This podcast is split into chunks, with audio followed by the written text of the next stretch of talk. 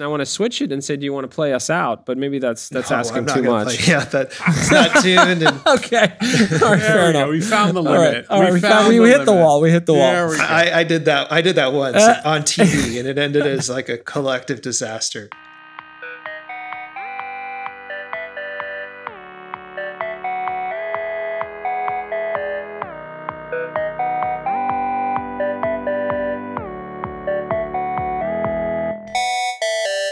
Richard, Yes, Paul.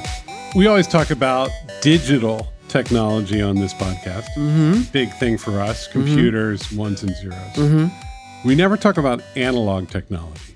Analog technology. Is Yeah. analog just analog? No, no, it's it's a technology. Okay. did- Were you born with an analog device in your hand? No, I you, wasn't. Do they grow in the field? I don't like your tone. Maybe I should cheer up a little bit. Cheer up a little All bit. right, because we're talking about something fun today. Yes. We're actually mm-hmm. talking about something cool, unlike almost every other podcast we do.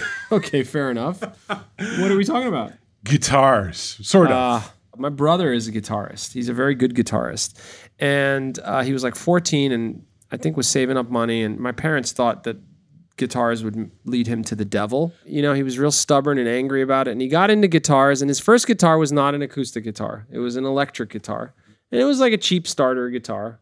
Fast forward three or four years later, and we had probably th- three fenders in the house. We're teenagers at that point, and he had a lot of pedals that he would chain together to make all kinds of sounds. It was pretty cool. we should have him on the podcast We sh- could and should have him with on the his podcast. pedals. But what kind of guitars did he have? he had a Fender Telecaster was one of his first guitars. Wow! Just by coincidence, We have a person from Fender who works on the digital side of Fender. So, Yes. Ethan, Ethan, welcome to the Postlight Podcast. Thanks for having me on.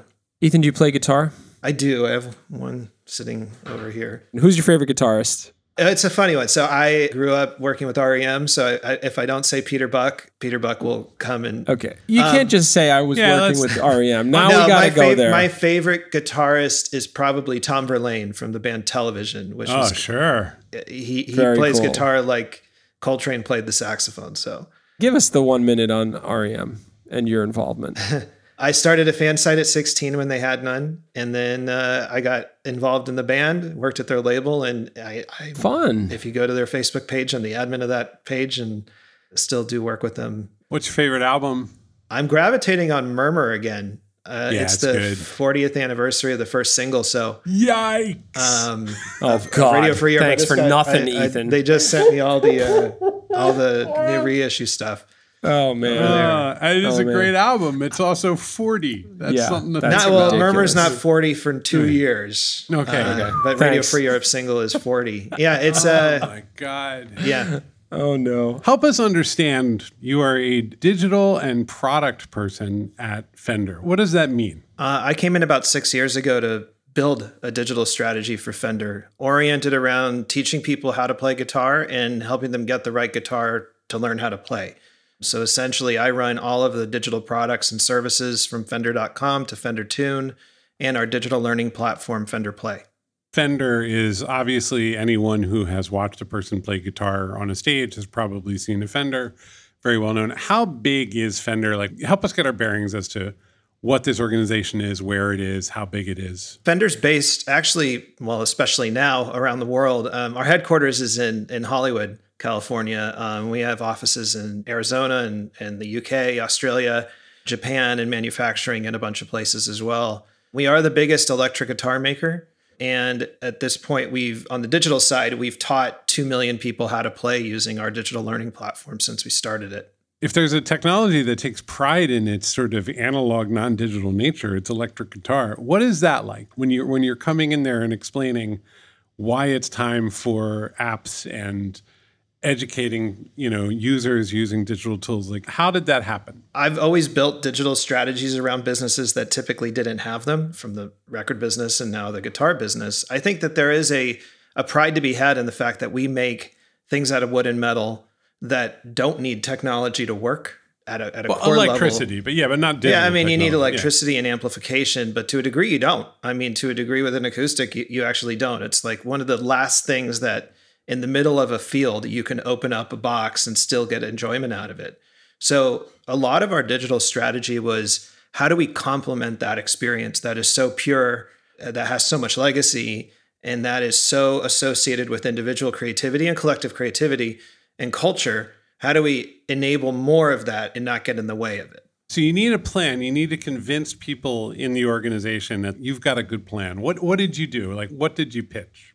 I'm a product guy at heart, so it starts with looking at what the problem is that you're trying to solve or the, the job you're trying to perform for the people that are going to use your products. Mm-hmm. So I always look at it and pose the question, what is somebody hiring us to do for them? Now, on the guitar side, we obviously know they're hiring us to give them the best electric guitar, or acoustic guitar, bass, or amplifier pedals possible. But on the digital side, if you're going to go to the guitar manufacturer to get something from them digitally, it should be something that enables you to play and something that enables you to play better. So for us, like the first product we launched was Fender Tune, very fundamental thing. You can't play a guitar without tuning it. So obviously, the people that make your guitar should help you tune it. You know, we make clip-on tuners. We made a digital tuner, and then the second being a tool to help you learn how to play if 90% of people who start playing are going to abandon the instrument in the first year, if not the first three months, the opportunity to help get people through that inflection point, get people to competency and confidence, and make it fun and rewarding was a huge opportunity. It didn't take a lot of convincing for anybody to realize that. I bought a Fender guitar. It's beautiful. I shine it every day and I just open YouTube. Why why isn't YouTube enough? Like what were you competing against here? Like obviously YouTube is awash with like how to play this. Uh, I think you could just type in a song. Sure. And type the word guitar right after it and it'll teach you a lesson. So what's different about the experience? What were you I mean that's effectively a known quantity out in the world. Tell us what Fender Play is and what and what was the inside track you were chasing there? YouTube is great to find bits and pieces of a curriculum that you assemble yourself. Our aim was to put the curriculum informed by educational experts in a prescribed path for people to get through to maximize success. Right? You can learn how to do anything by assembling a bunch of different videos. You can get exercise techniques, but people still go to trainers and still look for pathways through a learning journey. Mm-hmm. So a lot of what we did with Fender Play is you don't want to get in the way of the desire to learn. What that is in YouTube is you have to search and hunt and peck and find good instruction and find camera angles that work or instruction that's quality and some of it sounds bad or there's a cat walking in the foreground. You know, our aim for Fender Play was the highest caliber video production you can get, distraction free video, stuff around the videos that makes it even more compelling, like tablature and backing tracks, what we call practice mode uh, as well as paying careful attention to the fact that learning should be about learning and not trying to figure out a user interface or sitting through ads for a grammar checking software before you get to your guitar lesson. Oh, all those things. Yeah, all those things get in the way of, of learning. You know what I'm getting a lot of later? It's the the doctor's office. I think it's called Forward and they have a very yeah. lo-fi ad. It's yeah. like, "Hi there, I'm a doctor." Yeah. yeah. YouTube gets flooded. No, but you can't. You how are you going to learn guitar if you have to either learn about Monday.com? Well, I just want to talk to a doctor the minute before I'm getting into learning how to play guitar. That's right. That's Period. right. You know what? We're kind of skirting around it. We use the you called it Fender Play. What is it? Let's actually say it. Give us the the quick one minute. Sure. Fender plays an online instruction platform for how to learn how to play guitar or ukulele or bass. Um, we offer five genres, probably more coming. And we can take you from never having picked up the instrument to, to playing along with backing tracks, playing for friends. And there's a whole robust community also that supports the learning journey that we have through Facebook right now. And it's a subscription app with a seven day free trial. So, got it. So it's a you pay a monthly fee. Yeah, monthly to, or annual. Maybe this is a slightly controversial question, but if I had a, I mean, I could use any guitar with Fender Play. I'm assuming. Oh, sure. We have right. no, nothing is proprietary in terms of what guitar you play. Could be something you made yourself if you wanted to. Do. Yeah. So far, eventually you'll have DRM that will give you an electric shock if you touch it. if it's a Les Paul. We're, we're, not there yet. yeah. All right. So I'm let's. allergic I mean, to DRM. good. Good. I mean, so let's break it down a little bit into pieces, right? So you've got kind of the learning and education module. Then you have to charge people money You have to get subscriptions going. You have to market this. Like, mm-hmm. where did a lot of your time go? Like, what were the hard parts of building? Because it's it's a platform, right? Like, it's an experience, but it's also it sounds like there's a lot of interactive components. There's money involved. Like, where did you end up spending most of your time? When I got to Fender six years ago, it was basically a cold start. So no servers, no staff. So I mean, literally, the first place we started was spinning up a Amazon Web Service instance and putting credentials in place and spinning up our first S3 buckets and EC2 instances and all the technology that has to go behind it. But we quite literally built everything from the ground up, from our learning management system that handles the videos and how we do the curriculum, integrating with billing platforms, with the Apple platform, Google platform, and then cross integration with our, our direct to consumer and our e-commerce systems, our data and analytics systems, accounting. I mean, so it was building a team and building a platform and then building apps on the platform all within essentially two years. We launched Fender Play four years ago. A credit to Fender. I mean, this is a, a storied company, a pretty legendary brand. You see a lot of stories, Paul, uh, of companies that have a legacy, have a history, and they're trying to wade into modernizing what they're about, right? And that can happen in a lot of different ways. Marshall amps comes to mind. Like they somehow made this weird leap where they were like considered one of the better Bluetooth speakers, even though I, I mean, my guess is the innards is just, you know, the usual stuff that goes into a Bluetooth speaker. It had that signature kind of Marshall mm-hmm. form factor, right? That is so, is so familiar. Tell me, I, I guess, how do you negotiate that? I gotta imagine there was skepticism, but just hesitancy around heading into this, going down this path, right? And what's at Well, it's stake there? expensive. It's not just servers. There it's is people, that. it's design, it's the learning modules, and so on. So, Yeah, yeah. So suddenly you you've showed up. That's nice. We have the product guy. That's we're doing good. We're Yep. digital now. Yep. And you're going to ask them for a very large amount of money, right? How did how did that go?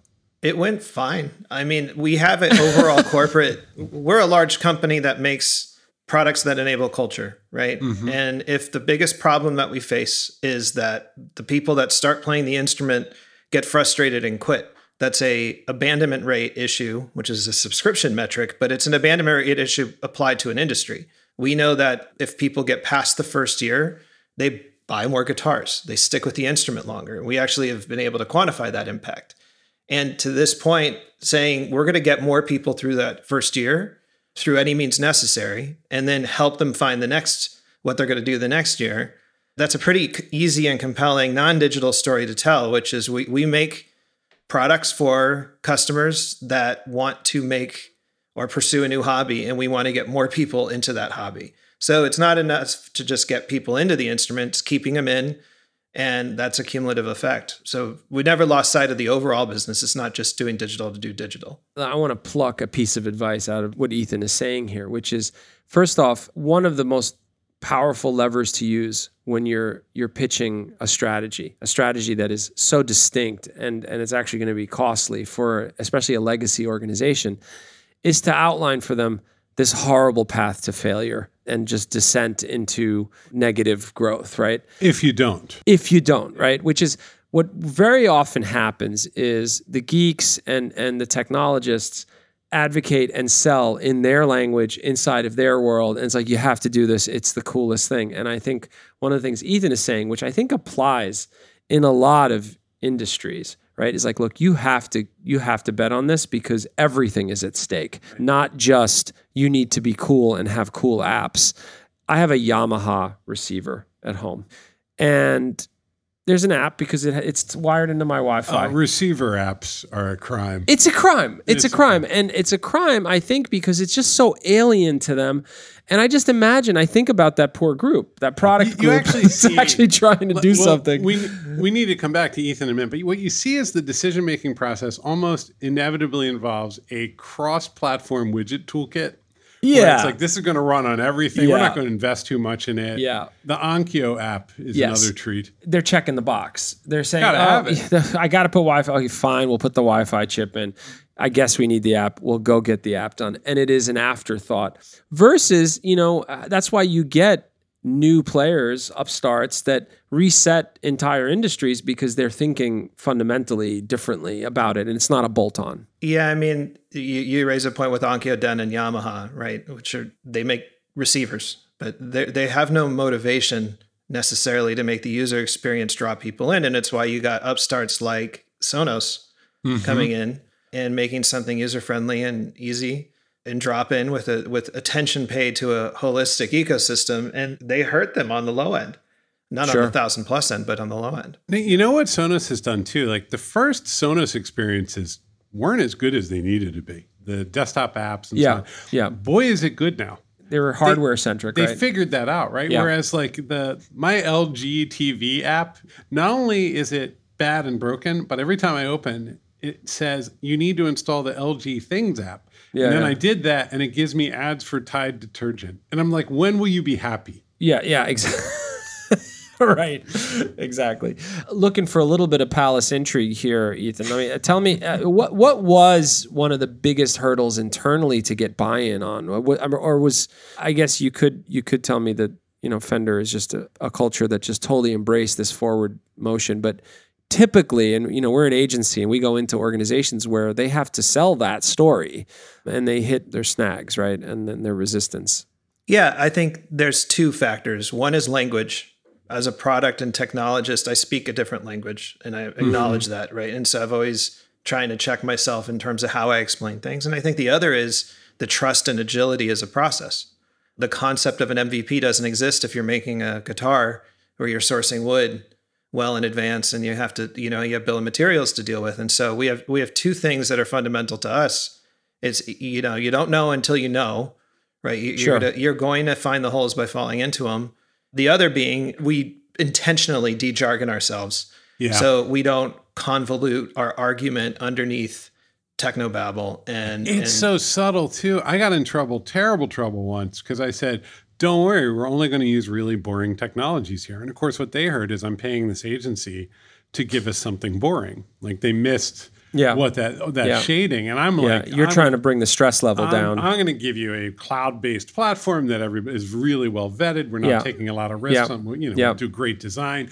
No, all I heard was boring. We had to go out for drinks, and they had to yell at me for a half hour. Yeah. About, that translation you can't do enough work. Yeah. Tell us uh, about how you gain that goodwill over time. I'm assuming it wasn't just one deck and then you got the check and you got the budget. I'm guessing you had to, over time, bring into sharper and sharper focus the vision and validate it and whatnot. I guess were you prototyping? Were you having like you know use cases? Design-based. Yeah, I mean, give us a little bit of sense of the, that journey. Yeah, I mean, I think it's all of those. We prototyped and got things in front of people early. We build, measure, learn, and we you know implemented for data acquisition and telemetry early on with the first products we built, and we tried to make informed decisions. I think part of it is also we acknowledge when we made the wrong decision and don't get defensive about it. We checked it. Okay, move on. Don't do it again.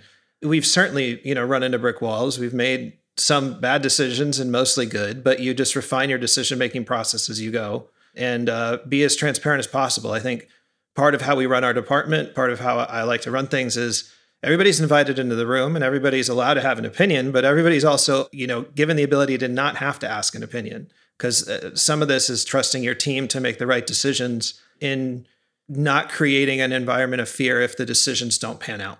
What do you measure with this product out in the world? What are what are you keeping track of? I mean, we have the typical performance metrics: retention, acquisition, ARPU, ARPAU, LTV. Mm-hmm. But because we're also a complement to a physical products business, we look across the entire business. What are our users of Fender Play? What level do they get to where we get an uplift in terms of the overall sales and the overall commitment to the instrument. Mm-hmm. So we do look at it on a hybrid basis, not just as a subscription business. How do you track that? Is there a Fender CRM with sort of stages? Like how how do you Salesforce? we track it using the telemetry we put in place that exists between the apps. We have a single okay. sign-on between all of our apps, including our direct to consumer. Some of it's extrapolated, some of it's actually directly quantified. I think Fender is selling to music stores or lots of online. Like, do you interface with that part of the world? How does that work? I run the direct to consumer product side and engineering side. It's not the majority of our business in any way. We're still a channel and retail focused business and work with all of our partners worldwide to to make sure they're selling our products in the right way and the best of their abilities. We do have a direct to consumer channel. Obviously, the last year is has had significant impact on how people buy instruments, but our dealers sure. and us have all evolved as we need to. Tell us about your team. How big is your team? Team's about 60 people now. About half of that is engineering, mm-hmm. which is again broken into platform ops and, and front end engineering. Although a little, getting a little bit more hybrid as we go because people are training back and forth, which is good. I run the studio team, which makes all the videos. So that's studio and production and all the infrastructure that goes into that. And then product and design and project management is the other half of my team. I mean, I asked this question out of a lot of product leaders that have been on the podcast. What are the hallmarks of a great product manager? Listening, the ability to listen and learn, learn from others, learn from the business, learn from their users, and not be so beholden to I'd say, unmovable opinions that they're not willing to admit they're wrong and pivot. A good product leader thinks of themselves as the the shepherd of a product, not the owner of it, in a way that they're having to make a product that feels good and responds well to the users of the product and give the context needed to help build it. Engineering is is very different than product in a way that you got to start and an end. Product never has a start and end. It's just a continual loop and there's a lot of ways to make things, but there's it's very hard to make the right thing. You know, to that end, when it is a five person Skunkworks team, everybody can kind of get in there, they get the work done, it goes live, and then you kind of figure it out from there. You're on a different cadence. You've got a big team, you have a large org, and there's a real difference between launch and sort of post launch, right? And I, I was wondering how you manage that. We're at a different stage. We acknowledge that, like, when we were first launching stuff, everything you did was for the first time. When you're launching version four, right, which we're working on for play, you're refining the way you do things in a way that is not necessarily these monolithic things, but often harder because you now have legacy to deal with as well and tech debt, right? And there's the perpetual trap of wanting to reinvent the wheel. The way we look at it is if where we're at, if there are things that we can do now that are different than what, you know, that would have affected the choices we chose in the past, let's evaluate those if they're going to make our lives easier. But it's also a, a matter of editing and filtering what you end up doing. Some of what we're doing now is evolving product management to be more longitudinal across the whole ecosystem rather than siloed by product because we're finding that users of Tune are using Play and they go to .com. And so how do we kind of look at it more of a journey basis in a longitudinal journey basis rather than a strict siloed basis? So that's you know a little bit different structure in terms of product management but that's just the evolution of how we make things we're no longer standing up new code bases we do at times but we're mostly shifting and adjusting existing ones to adapt to the new realities of the business the world where we are as a business etc you know the early days you could launch three or four new things and you could have this very sort of quick velocity and then that always slows down, right? Like, how do you make sure that that new stuff is coming into the org, that new things can be launched? A lot of it is creating the structure and guide rails to be able to experiment without consequence and do quick wins and do low hanging fruit stuff. And also, a lot of product companies later on get bogged down in kind of a continual cycle of, of burning through tech debt and nice to haves rather than looking forward mm-hmm. and acknowledging that some of the stuff you may not get to and it may not matter and the ability to kind of evaluate the stuff that may not matter that everybody wants to do versus the stuff that could have massive impact but that may not be as as cool that's just a balancing act that product and engineering are always always adjusting to because you're never going to be perfect but you can always be moving forward even if it's incremental small changes open up large opportunities that you may not have known and so the big problems are always the fun ones to tackle but in my 20 something years of being in this, if I always jumped at the new shiny, I'd never get anything done. And also, I would have wasted a lot of cycles on stuff that didn't matter. Let's say I'm a mid-level PM. I'm seen. I'm aiming for senior. I love the industry. I've been able to get a couple apps across the line. Give me some advice. What are the things that you wish I would go learn? What are the things that I need in order to become a true leader inside of product management? I think the, the primary one for me is simplicity. Is there's a tendency in product to overthink inconsequential things and underthink the things that make a big difference. I've never noticed that. Rich, you you ever noticed that? I'm that? obsessed No, with this. no, I mean, yeah. I, and over design, right? Which if if- Yeah, and just know. over baking things, right? That's a common tendency because you get into an insular cycle between, you know, what your design system is and the design language, and it gets a little bit caught up in its own head. When in reality, when you use products, I use a, a ton of products. I just bought a home, so I've been doing home automation stuff, and I do, you know, I'm like deep in product, both industrial and software design. You know when things feel right because the team behind it was thinking in the right way about what they were making and they were thinking about the people that will use the product not the act of making the product and if you go to any tech news on any given day and you look at all the product launches on product hunt or Techmeme and even big companies get trapped into this like apple or google right or instagram. You launch a product that internally you feel is something that you would love but you're not thinking through the fact that any product you launch has to live within there's 24 hours in a person's day. Your customer base has only 24 and you're going to be taking up a certain percentage of that with whatever you've made and the patience to deal with that is a lot less than your patience to make it. Very good, thoughtful product advice here. if you're thinking what a uh, a product management leader should sound like, that's pretty textbook, right? That that is Yeah, and and and not just product management leader in a startup, but product management leader who is navigating a storied organization, Yeah. right? And that is that is part of the job. people are protecting the value in the org, and Exactly. they're, they're going to be careful about new things and and respecting that. yes. While also having a real process Yes. key. So great, that was very helpful. Yes. Thanks again, Ethan. This was a lot you, of fun. guys. Thank Take you. care. Be well. Well, Richard, that is, I mean, frankly, That is a very thoughtful product leader. that's what that looks like. That's what that looks like. yeah, That's what that, looks is- like. It's sort of fun. There's a moment like you're 10 minutes in and you're like, yep, okay. Yeah. There was a lot of my life and a lot of my career, I would meet people and I would go, I wonder how they got this job. Yeah. But that's not that person. That's not That, that, person, you're like, I know exactly how they got this Yeah. job. Good Yeah. for them. Rich, you and I are the co-founders of Postlight. We are the co-founders of Postlight. Neither of us plays guitar. Uh, actually, I can play chords. If you give me like a song with chords, I can play the chords. I've never been able to stick with it for more than like 20 minutes. yeah. Well, I don't know if you have the right fingers for it, to be perfectly I frank. don't. I Okay. don't. Just gonna throw that out Yeah. there. Reach out. Hello at postlight.com. There is something with big guy and ukulele though. That is a good thing. that is cute. Yeah, Get you a big yeah, Hawaiian get- shirt like- and just no, not Hawaiian shirt because then Okay. then it becomes a problem. But like, just you know, bringing that out in the middle of the meeting and be like, Yeah. you know, here's our annual bonus, and it's just All right. So speaking of, well, no, not speaking of which, uh, hello at postlight.com. We're a digital product studio based in New York City. Amazing product, technology, and design thinking coming together, delivering great stuff. Check out our work page. We're doing all kinds of interesting work these days. And we're growing, we're hiring. So reach out. Yeah, it's a great time. Come on over to Postlight. Check out postlight.com. Have a great week, everyone. Bye.